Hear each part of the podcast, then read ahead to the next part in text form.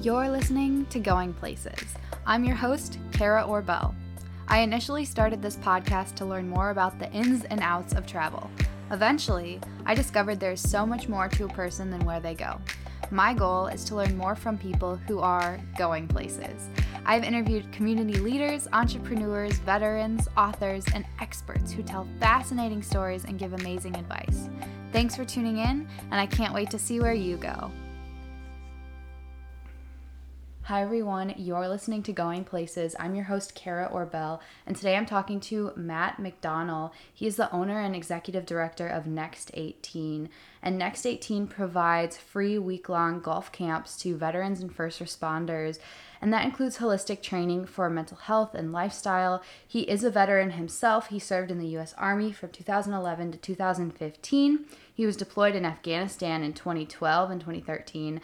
And he has an incredible story. I'm really excited to talk to him. So thank you so much for being on the show. Thanks for having me. Yeah, let's start from the very beginning. I always like to discuss with veterans what inspired them to join the US Army. So why why did you get into the service? I so I joined late late in life for a typical military person. Typically, you'll see 18 year olds joining. I joined at uh, 26 I had an associate's degree at the time. Um, I had been bartending a lot in Milwaukee uh, for about three or four years, and it it got old. Um, it got old. It felt very fake. There was there's there's just this disconnect between the the human element of bartending and like people being authentic. Mm-hmm. Um, I I was done with my degree. I wanted to travel the world. I, I saw things differently in my mind than I think a lot of my friends did. And I remember as soon as I enlisted, I had about six months before I actually deployed to basic training. Mm-hmm. And I think in those six months, I watched Black Hawk Down probably 500 times. Oh my gosh. Uh, there's a scene in the movie where the, one of the Black Hawks goes down and uh, two Green Berets are circling over in their helicopter and they know what they're getting into, but they want to go down. They don't care. They, they need to make sure that everyone on that helicopter is A, uh, retrieved and whether they're alive or not uh, and if they are alive, make sure that they get out of there. And subsequently, they go down. Uh, they, they, they both die, but they do save one of the pilots. Um, that that uh, something bigger than yourself thing, I, I, never had experienced. And seeing that movie, I, I in my mind, I thought maybe that's never going to happen to me. But in that situation, I would want to have that. Um, that willpower, mm-hmm. that ability to put others before myself. So I went, I, I joined uh, March of 11. I went to Fort Benning uh, infantry training for 15, 16 weeks. Then I went to airborne school, and then I went to Fort Bragg for uh, special operations training. Uh, ended up in Germany after about 10 months of straight through training. Did you get that authenticity that you were looking for within people and the friendships you made? Yes and no. Hmm. Uh, yeah, there there were some people that I definitely connected with, and and I still keep in very close contact with. But very quickly, when you're with 500 other men, and as soon as basic training's done, half of them disappear. You yeah. you all get sent in different directions and I kind of turned off the ability to say, okay, I need to keep in touch with everyone. My my mom still keeps in touch with some of the people, the parents from basic training. Wow. And I haven't talked to the soldiers since basic training, so it I, I see the uh, differences in that. Yeah. What was your experience in Germany and then going to Afghanistan like? Germany I wasn't a huge fan of Germany, but I loved Europe. Huh. I I took every opportunity to travel. Uh, I remember the first time I left my base, I had a three day weekend, and I, I took a train to Nuremberg, which was maybe mm-hmm. 45 minutes away by train, and I was hooked. Mm-hmm. I every opportunity, every three or four day that I got, which was pretty frequent in the military, mm-hmm. I was somewhere, some other country or some other city that I had never been to, and I fell in love with Europe. Mm. Uh, and then Afghanistan was uh, what you see on TV. Wow. Um, the deployment was nine months. We went to Logar province, which is about 60 miles, 60, 70 miles southwest of Kabul. Uh, to give it perspective, there's two roads, two main roads that run from like Kandahar in the south up to Kabul, uh, north south routes. And about halfway up, there's this valley called the Tangi Valley and it runs the, the road through it runs east west and that is the road that if coalition forces or anybody is stopping one road one of the north south roads all traffic will shift and go east west along this route to hmm. the other road so that they can get up and down to kabul and, and to the south mm-hmm. It's contested because of that. It is there were parts of it that we wouldn't even go into. Uh, it was just too far in too heavily contested and they had had too many issues over the years and they we conceded. We just said all right we're only going to go 85% into this this valley. Um, but the farther you went in the more the more aggressive it got. So What would you say to someone who's watching the news now and seeing what's happening in Afghanistan? this has been going on for 20 years Yeah. uh, and I, I often talk to people friends family acquaintances it's funny how over the years it has it went from every time a soldier was killed right front page of the paper to mid paper to not even in the paper and I, I think back a couple years ago i remember what was happening in syria and we had refugees and children washing up on shores. And in the same weekend like green berets were, were getting killed. And not to be callous but it was hard in my mind to understand how right what's happening to the refugees was horrible but we're not even acknowledging these soldiers that have been killed. Mm-hmm. And now right i think this is i think this is the largest mass cas uh, incident in the last seven or eight years in afghanistan uh, 20 i think 27 or 28 injured and killed um, if you know anything about the military, that's literally a p- platoon. An entire platoon just got wiped out. Um, and in the immediacy of this happening yesterday, it's been very. This is the first time since I got out where I can actually like feel the stuff that I experienced. I've I've been close to IEDs, uh, mortar rounds, blasts. I've been really good at not uh, feeling it. I, the last like 24 hours I can I can feel it. I can feel the reverberations from things, the the sights, the smells. So it's Yeah. and I know I'm not the only one dealing with it. We're all dealing with it right now. So, Yeah. yeah, just processing it. Yeah. What would you say to a loved one or a friend of a veteran who might be struggling right now? It's going to be very hard to know they're struggling. Yeah. Uh, we're we're all unfortunately taught we are better. You know, we're we're the alphas. We're the especially if you're. I was airborne infantry. I was patrolling. Uh, we're the tip of the spear. We are the ones that go out and do the dirty work. But we're still human. Some of us maybe hide it better than others, but like I said, this is this is affecting me, and this stuff hasn't really affected me in six years. Um, it, it's sensitive. It's a sensitive topic, and I think if you see something off at the end of the day, the best thing to do is bring it up because I've personally dealt with uh, people not saying things in and around me, and I really wish they would have spoken up in the past. So, That's good advice. I'm sorry you have to you have to go through this, and I appreciate you sharing your story Yeah. and being open about what's going on right now. Yeah.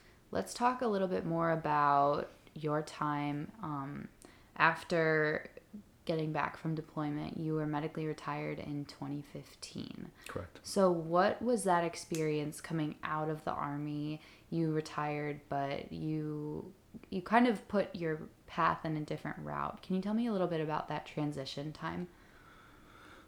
So transition for me, I think, was substantially different uh, than what it would be for a normal person on a, a normal soldier on active duty getting their DD 214 and they're out. I spent the last 12 months of my time in the military in a WTU, which is a transition unit. Okay. Uh, injuries from deployment and jumping out of airplanes for four years, caught up.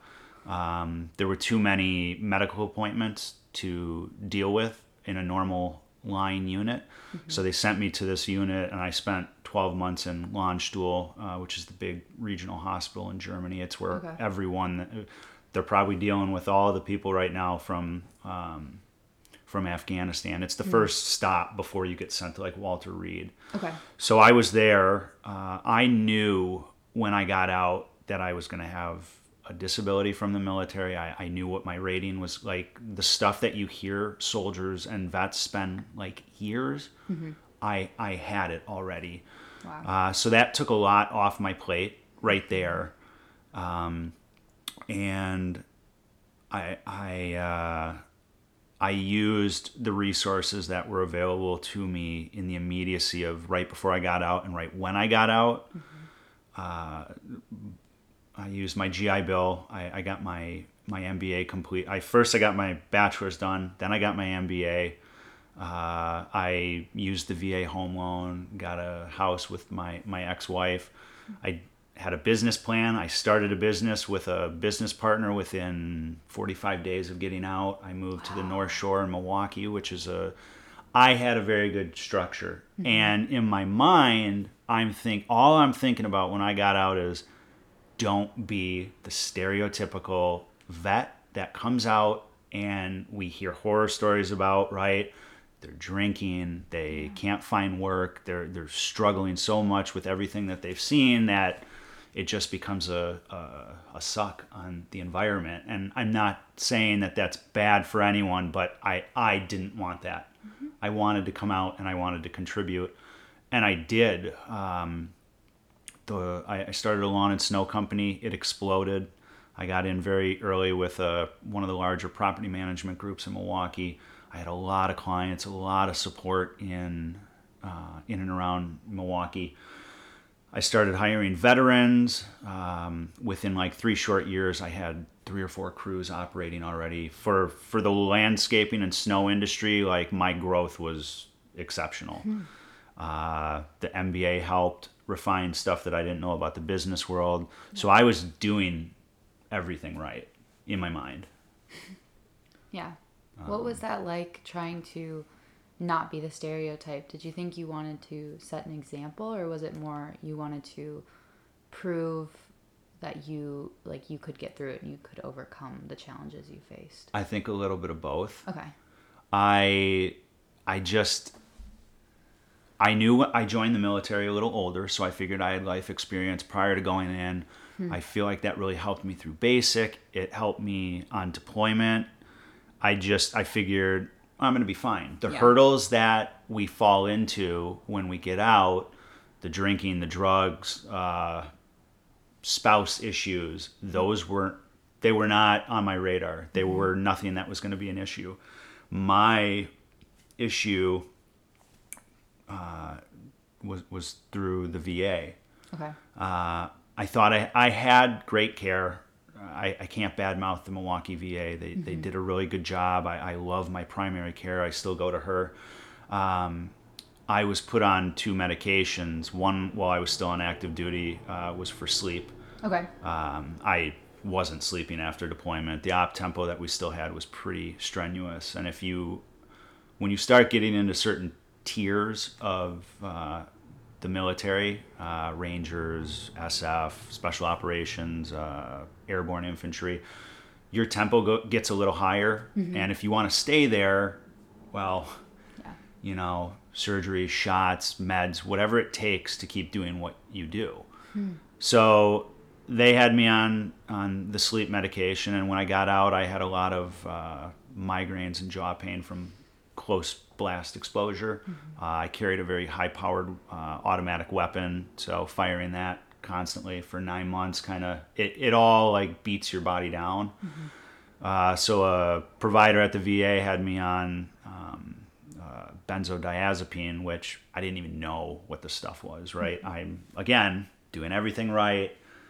Um, they came to me in like 2018, and the the doctor said, you know, we want to get you off this medication. We're finding out it's worse than opioids.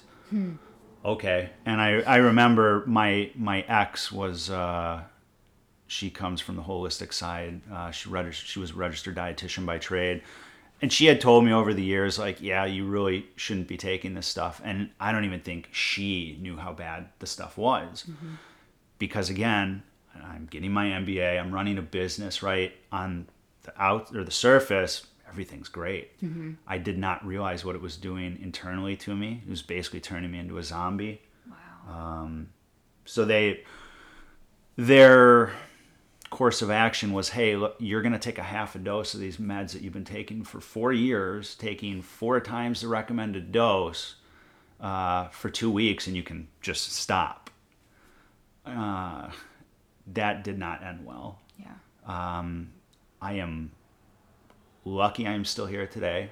Uh, it almost didn't go that way. I definitely had a moment where I had to talk myself out of uh, looking at one of my guns, and I was in so much pain when it happened. And all I could think about in the immediacy after that moment was, how the hell am I in this position? I'm doing everything right, and I still ran into a speed bump.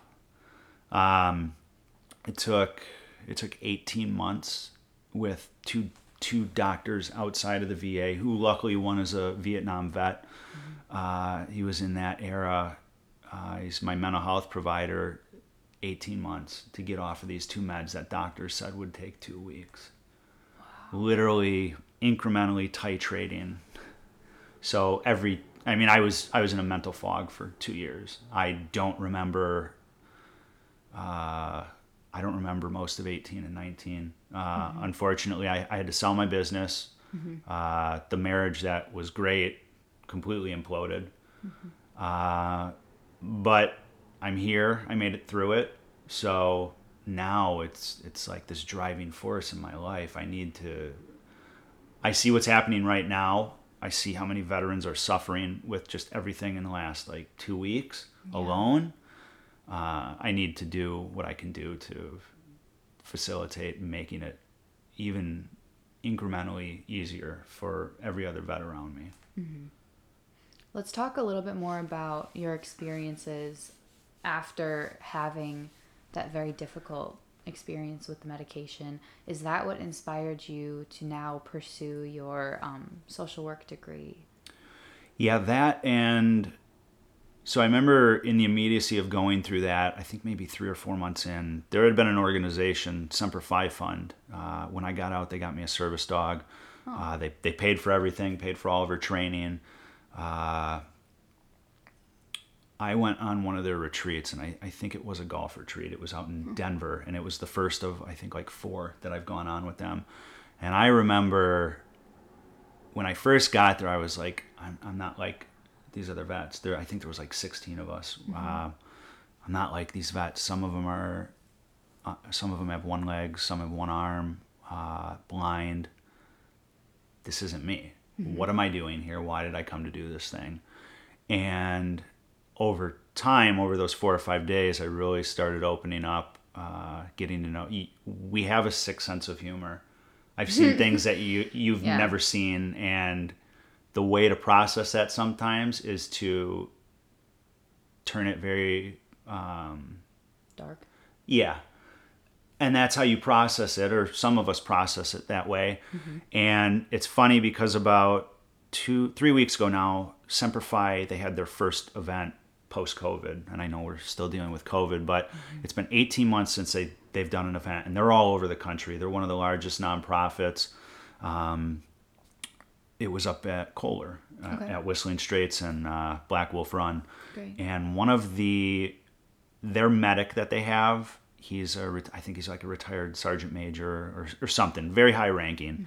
Uh, he was at the first event. And maybe six hours into the first day, he comes up to me and he says, I don't know if you remember me. My name's Doc. I said, Yeah, I vaguely remember you. He said, You are so different than you were three years ago, or two and a half, three years ago. uh, when we first met you, you were so closed off. You you were very isolated. I could tell you were not in a good place. I I thought I was in a great place, right? But these meds, uh, they they mute a lot. And he said, "It's so good to see you alive here um, and participating. It, it's like you have a new lease on life."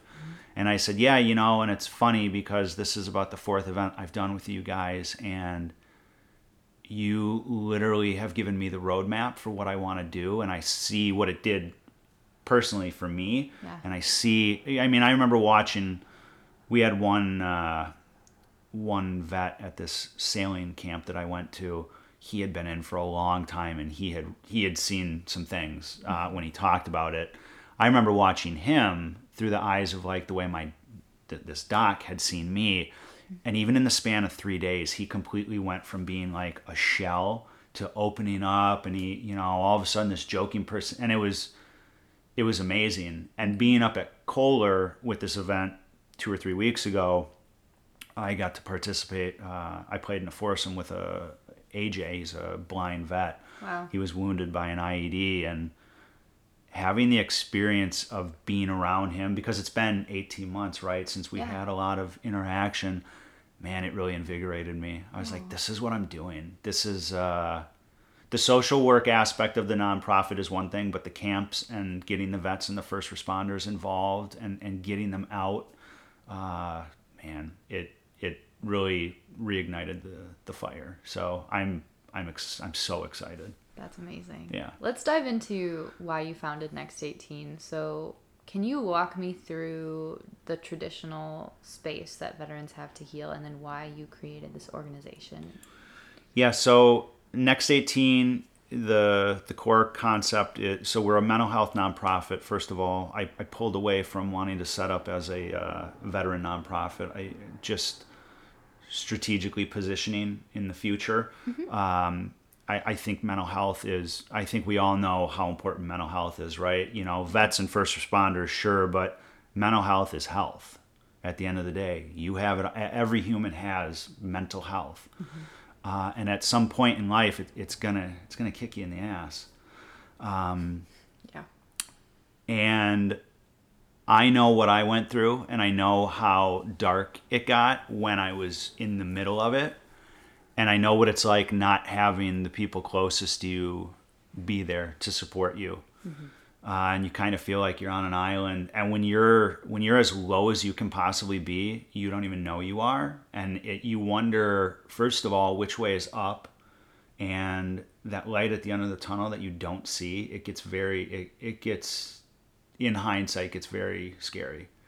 Uh, so i know that i got through what i went through but i also know that just like in all walks of life there are certain veterans or first responders that maybe they just don't have the tools or the resources or they never learned how to uh, breath work how to breathe in and out at a um, a specific pace for a minute. Yeah.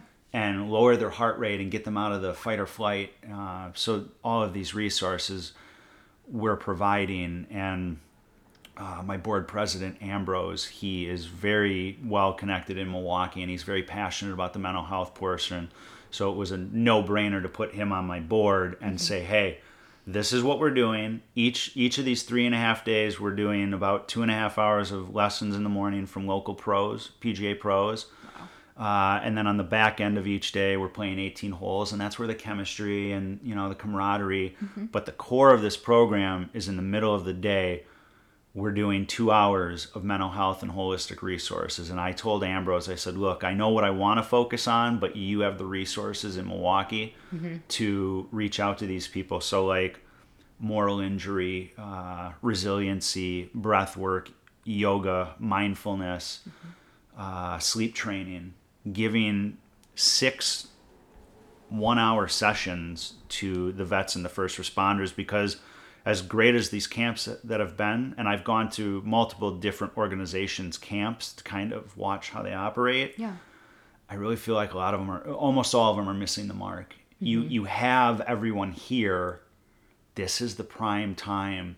I went to one camp and uh, we, skied for eight hours, right? Mm-hmm. And I had never skied in my life. We were up in the mountains in Aspen and we skied, and it was a great opportunity. But then they wanted to do yoga on the back end of that day. And I remember thinking, I don't even want to get on this call. I literally just want to go to bed. Mm-hmm. So it's, it's watching how the other ones do it and maybe in my mind think that they're missing the mark and i say mm-hmm. all right well i'm going to take that business model and i'm going to adjust it because i think middle of the day right 11 o'clock to 1 o'clock Yep. you're alert you haven't burned all your energy uh, i think that's the best time to drive it home and then you're out playing golf so you can talk like oh man that was really informative or yeah you know i actually heard something about this and they're talking for four and a half hours while they're golfing so that is the gist of it. And then when the camps aren't running, like you mentioned, I'm getting my master's in social work. Yes. So what I want to do eventually, once I get the degree and do all of my hours and all of the supervision, is identify maybe 10 to 15 vets and they become my caseload. Mm-hmm. And I set up a program where it's six to eight sessions for each one, and a session is nine holes of golf. Wow. We just go out one on one. Um, and I know this puts me in a niche, right? Not everyone's going to want to do it, but I'm not looking for everyone. I'm looking for a select group. And we just talk. We, I have literally gone through everything good and bad that you can go through. I've been in combat. I, I've lost teammates. I have done the positive stuff as well. So I just want to be another resource and I would love to see this be some type of pilot program where, uh, I mean, I have vet friends that own hiking companies and excursions and sailing. This doesn't have to be a, a, a singular mold. It can be made for all different walks. And if vets see what I'm doing and they want to get into it, hey, here's kind of a, a path. So uh, that is a that's about a five year plan. But so for right now, I'm just focusing on the camps while I get the degree. Yeah, and the camps start this fall. So Yes, how's yeah. it been going preparing for them? It's been crazy. I I finally decided maybe four months ago that I was going to do this because originally I wanted to get the degree first. Yep. But uh, someone close to me said, "Why don't you just start the camps? You don't need the degree to do the camps, and by the time you get going, uh, you know, funding and things like that will be in line. You'll have relationships with courses." So I did, and it has been I have I have two camps. Uh, both of them are in Grafton this year at Fire Ridge, Okay. um, September 28th through October 1st, and then October 12th through the 15th. Fire Ridge has been amazing. Uh, Smitty, one of the owners out there, has basically rolled out the carpet and said, "We'll take care of everything for you." Um, so these proof of concepts are really important. They're, they're both full. Wow. And when I say full, I I mean if I have more people reach out, I'm not going to say no. But I've hit the minimum numbers that I want, and I'm a little bit over those right now. Um, I, I've been working closely with Milwaukee Fire Department. Uh, Chief Lipski out there, he he him and his uh, morale and wellness, like all all all departments like police and for they all have their uh, morale units. Uh, him and his team have really really signed off. I think the first camp I have four firefighters from Milwaukee coming. A couple of them are vets as well. Uh, I'm working with the sheriff's department. I'm working with a couple of police departments. Um, I know there's I know there's stigmas involved, right, with Yeah. right and left right now with with certain first responders, but we're all human. Uh, it, if I can provide resources and these people go back to work and they're able to become force multipliers and share what they went through, I just want to be a value added for the, the departments and for uh, the first responders and the vets out there at the end of the day. So I try to look at it as down the middle as possible. Yeah. I, I stay away from the politics. I stay away from sides. I, I just want to take care of people. That's excellent, and I'm excited to see how it goes. It's, You're more than welcome to come out and watch, I even if it's for to. a day, just to see it. I would love to. I Okay. think the holistic side of things and the timing is impeccable, just because you really look Yeah. out for that. Yep. And I'm I'm intrigued to see like I'm a yoga teacher, so in terms of mindfulness and what will reach the veterans and the people who come out the most. Right. Yeah. What has your experience been with the healing process in terms of finding mindfulness or yoga, what has been the most influential part of that? It's funny because 10 year ago, Matt would have scoffed at all of this stuff. Wow. I, I would have scoffed at empathy. I would have scoffed at being a part of a team. Uh, I, I did for myself. I, I took care of me first. Yeah. And empathy for me is once something happens to me, now I now I, I see what vets go through. I see what my fellow brothers and sisters go through and by default I understand what first responders go through. I remember last year reading articles about how the nurses are dealing with PTSD and uh, I have one of my friends, Emily, out in New York. She's a um, a nurse, and she was in the middle of it. And just talking to her, my friend Christy, she uh, in Milwaukee, you could tell talking to him how much of a toll it was taking, and through that, I I just started buying into some of the stuff and paying attention. Um, I love hot yoga. Uh, I, I know it's not for everyone, but just the concept of um, pushing your body and in those moments, you are literally on a mat in a room and you have to pay attention to your body. So it, it's mindfulness, it's breath, it, it's like a, a multitude of uh, resources.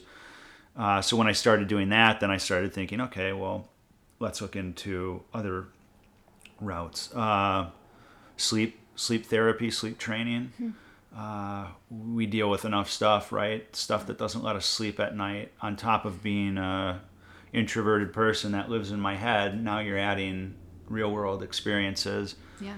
Being able to learn about uh, guided meditation at night for 30 minutes and putting it on so that you can turn your brain off to sleep. If you're if you're not sleeping, you start getting cracks in the facade, right? Because you're not recharging, you're not regenerating. That might be okay for a day or two, but for five years straight, you know, and I think about like Vietnam vets. Yeah. It's been a long time. And, you know, I, I had clients that, uh, when I had my lawn and snow business, that are Vietnam vets, and they're still telling me they're not sleeping. And these guys are in their late 50s. So in my mind, I'm thinking, man, you've been dealing with this for decades.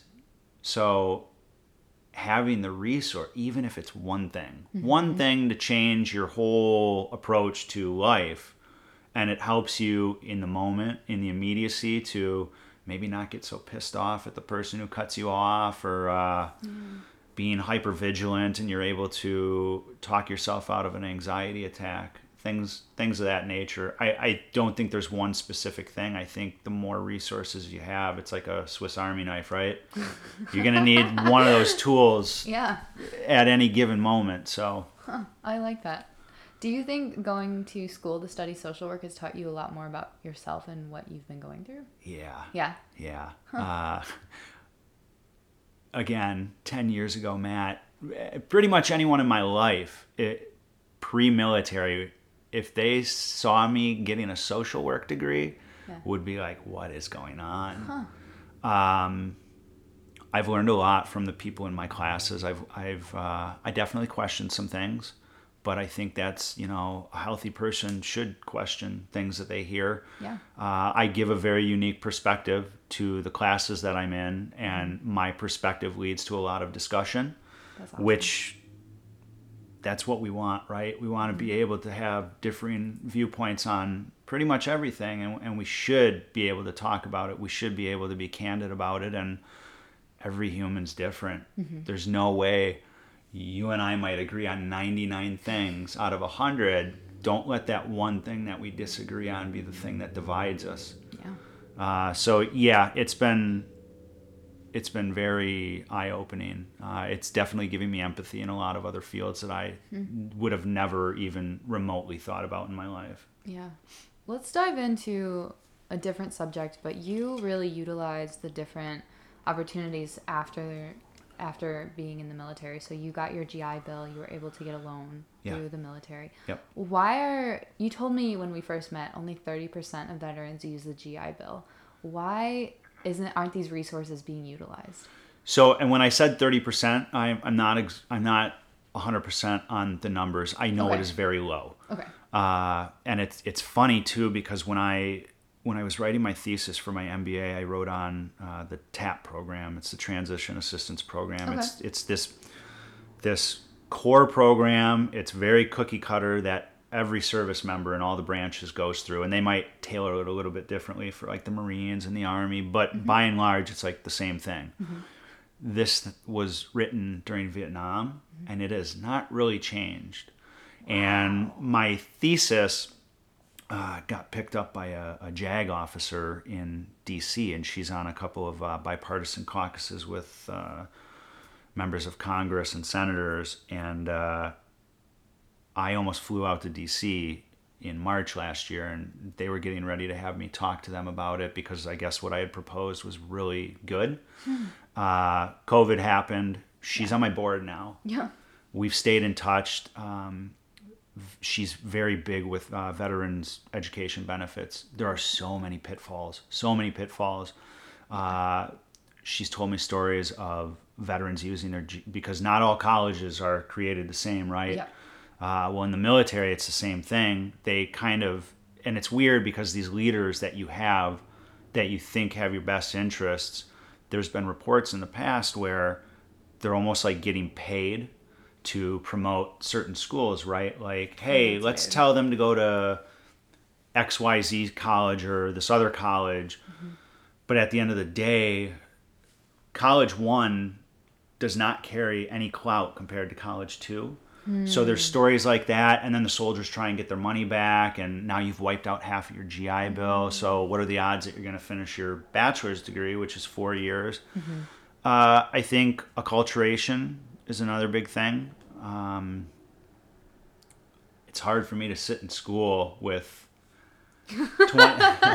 22 year olds who have no life experience and you know you hear some of the stuff that it, are are taught and it's like I can't even wrap my mind around what's being taught because I, I have such different worldviews um, and they just maybe they don't even want or they don't feel that they deserve I, I've had enough people enough veterans say that I've met in passing maybe they got out because they uh, they smoked marijuana and they got a, a they didn't get an honorable discharge they just got a general discharge. Okay. and they carry that stigma with them and i think to myself yeah i know it sucks but you you still served. And there are ways to change your uh, your discharge status but i think some sol- some vets just don't want to they don't want to go through the the hassle of doing it and um, there's so many hurdles right? Yeah. i mean trying to get a disability uh, a disability rating i know i've heard stories five eight ten years. You think you really want to go and mess around with anything else because that's your experience or you hear horror stories and you're just i don't even want i don't want to use it Yeah. I, I wish more would because the best part about the GI Bill is while you're in school, you get a stipend, uh, tax free stipend. So that stipend could pay for rent, could pay for your mortgage, uh, and you're getting a degree. Yeah. So, I mean, I think I'm, I'm working on my second master's with another program, another military program, and I think to myself how much money I've saved Yeah. What it's going to afford me in the future and in my mind I, I it's hard to understand why no one or why people would not want to tap into those resources. They're literally at your fingertips. Mm-hmm. Do you I shouldn't ask this, but do you think other veterans see you as a role model or do god. That's something i'm having to again introversion. Yeah. Uh, I hate being the center of attention. I hate. Uh, I would much. I'm I'm equally good at sitting in a room and watching the room and Yeah. uh, just processing what's going on as I am being in front of the room, leading the room. So it's it's a fine line for me. Yeah. Um, I don't. I've done so many interviews. The in, um, news like yesterday, the uh, CBS 58 and uh, Fox 6 interviewed me in Milwaukee for what's happening. it's weird to see that now people want to know my perspective, right? Um, I'm I will use the platform for good and do what I can uh, to take care of, even if I help one or two vets or first responders. So, yes and no. It, Yeah. It's it's still weird. It's just Interesting. yeah. It's uh, it, it's weird being put into this position where now I have now I'm doing this thing and I have to follow through with it and I've started the path, so I'm gonna have to keep doing it but um, it's like talking about teammates that I've lost, right? Like Yeah. each time it gets easier. So, uh, yes and no. That's interesting. What would you say, because you are getting more media presence, what would you say to civilians who don't really understand veterans or they don't understand the stigma toward veterans? I think, I think for me, there, there's two things that have always stood out to me, and um, the first is the thank you for the service, or someone coming up to you and uh, just talking to you, right? Like, oh, thank you for your service. It it's hard because there's days that I don't want to hear it, Yeah. and there's days that I'm like, oh, I was not expecting that from you, and I know it's very, it's it's unique and it's very personal for every veteran. Yeah. I think a lot of times it comes down to, are you really saying that because you mean it, or is this just like the hey, let's shake hands? It's it's what's um, expected. Uh, I remember the first year I got out, the first uh, Veterans Veterans Day, um, my ex and I uh, and my business partner went out for dinner, and I remember I think we went to like I don't want to say who.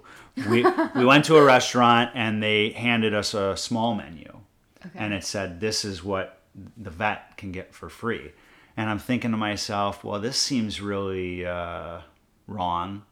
You, you're telling me that as a veteran, on Veterans Day, I'm only entitled to certain items, right? The, the cheap items.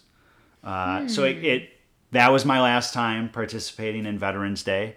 Uh, I I get the point. I get what we're trying to do, right? We're, we're trying to say thank you in some way, but to me, it's like a glass glass half full. Come on, if you're gonna do it, yeah. most of these a lot of things in america businesses and corporations they have the freedom and a lot of them started out as small businesses. You have these opportunities because we defend the country and allow it to operate the way it does. Uh, so it, it hit me wrong. Yeah. but for what's going on right now, just I, I it, it's hard to uh, it's hard to tell a civilian how to process it right and how to be there for a veteran because again, every veteran is different. Um, just know that we're we're dealing with stuff right now. This Yeah. luckily the the Vietnam vets that I know, the Vietnam vets are really stepping up. Uh, they are giving support right now that they didn't get when they came home, and they know what it's like. So it's been really awesome to watch that. Uh, they're they're like bringing us into the fold, right? Like we're here for you. What do you need? Um, and I hope we will do that as we move forward because there's going to be more conflict. So down the road, Yeah. uh, it's just a matter of us all coming together and being there for one another. That's good advice. Yeah. Interesting. Do you have any other final pieces of advice for veterans or anyone who might be struggling mental health right now? Uh, I think, like what I told you before, we all kind of, um, when we go through the military and we get the training, right? We get the training, we're, we're told that we are these alpha warriors, we're, we're indestructible, there's no chinks in the armor. Uh, You got to turn that off. Yeah. you got to understand that you cannot take every battle on your own and come out victorious. Uh, if if things start feeling off, if you wake up one morning and you can't remember the last time you were happy, um, you need to know. You need to, if you want to be a, a, an alpha male or a uh, strong person, that goes both ways. Yeah. You need to know when to speak up. You need to know when to ask for resources. There are so many resources out there, and it's not just hotlines. You have teammates. Uh, you you have people that you deployed with. You're not a wuss for picking up the phone and asking for help. Yeah. Um, and if you can't talk to family, at the very least, just talk to another veteran. We've all been there, whether it was the Battle of Fallujah or, or sitting on a carrier deck. There's some commonalities there. So uh, being able to um, talk, I think, is the most important thing. Yeah. Open up. That's incredible. I'm really excited to see everything that you're doing and the camps. I'm I'll have to come pay a visit because those seem Okay. incredible. We'll and- get you out there. Yeah, I can't wait to see just the impact you make. I'm I'm really excited for that. And if anyone wants information, uh, it's next18.org. Uh, information is there. Uh, feel free to check out the website, uh, apply to attend if you're a vet or first responder, and we will get back in touch with you. Yeah. And you have an incredible board. Yeah. I took a look at it. You you have some people supporting your Yeah. people are following you and they're seeing what you're doing. Yeah, it, again, it, it's they all see it. I, I asked, I asked X amount of people, X amount of people signed up. I didn't have one person back down. Wow. Um, I, my board is strong. Yeah. I they all cover specific niches for what the nonprofit world looks like because I come from for profit. Yep. Uh, so these people are going to help guide me, and I'm really. I think we're all excited. We we know as soon as we get these two camps this fall, this thing's going to take off. So Yeah. really excited. That's incredible. Well, I have one more question. Sure. Um, and I ask all of my guests this. So my podcast was originally a travel podcast, so I stay true to that. Okay. Um, and my final question that I ask everyone is: If you could go anywhere in the world, where would you not go?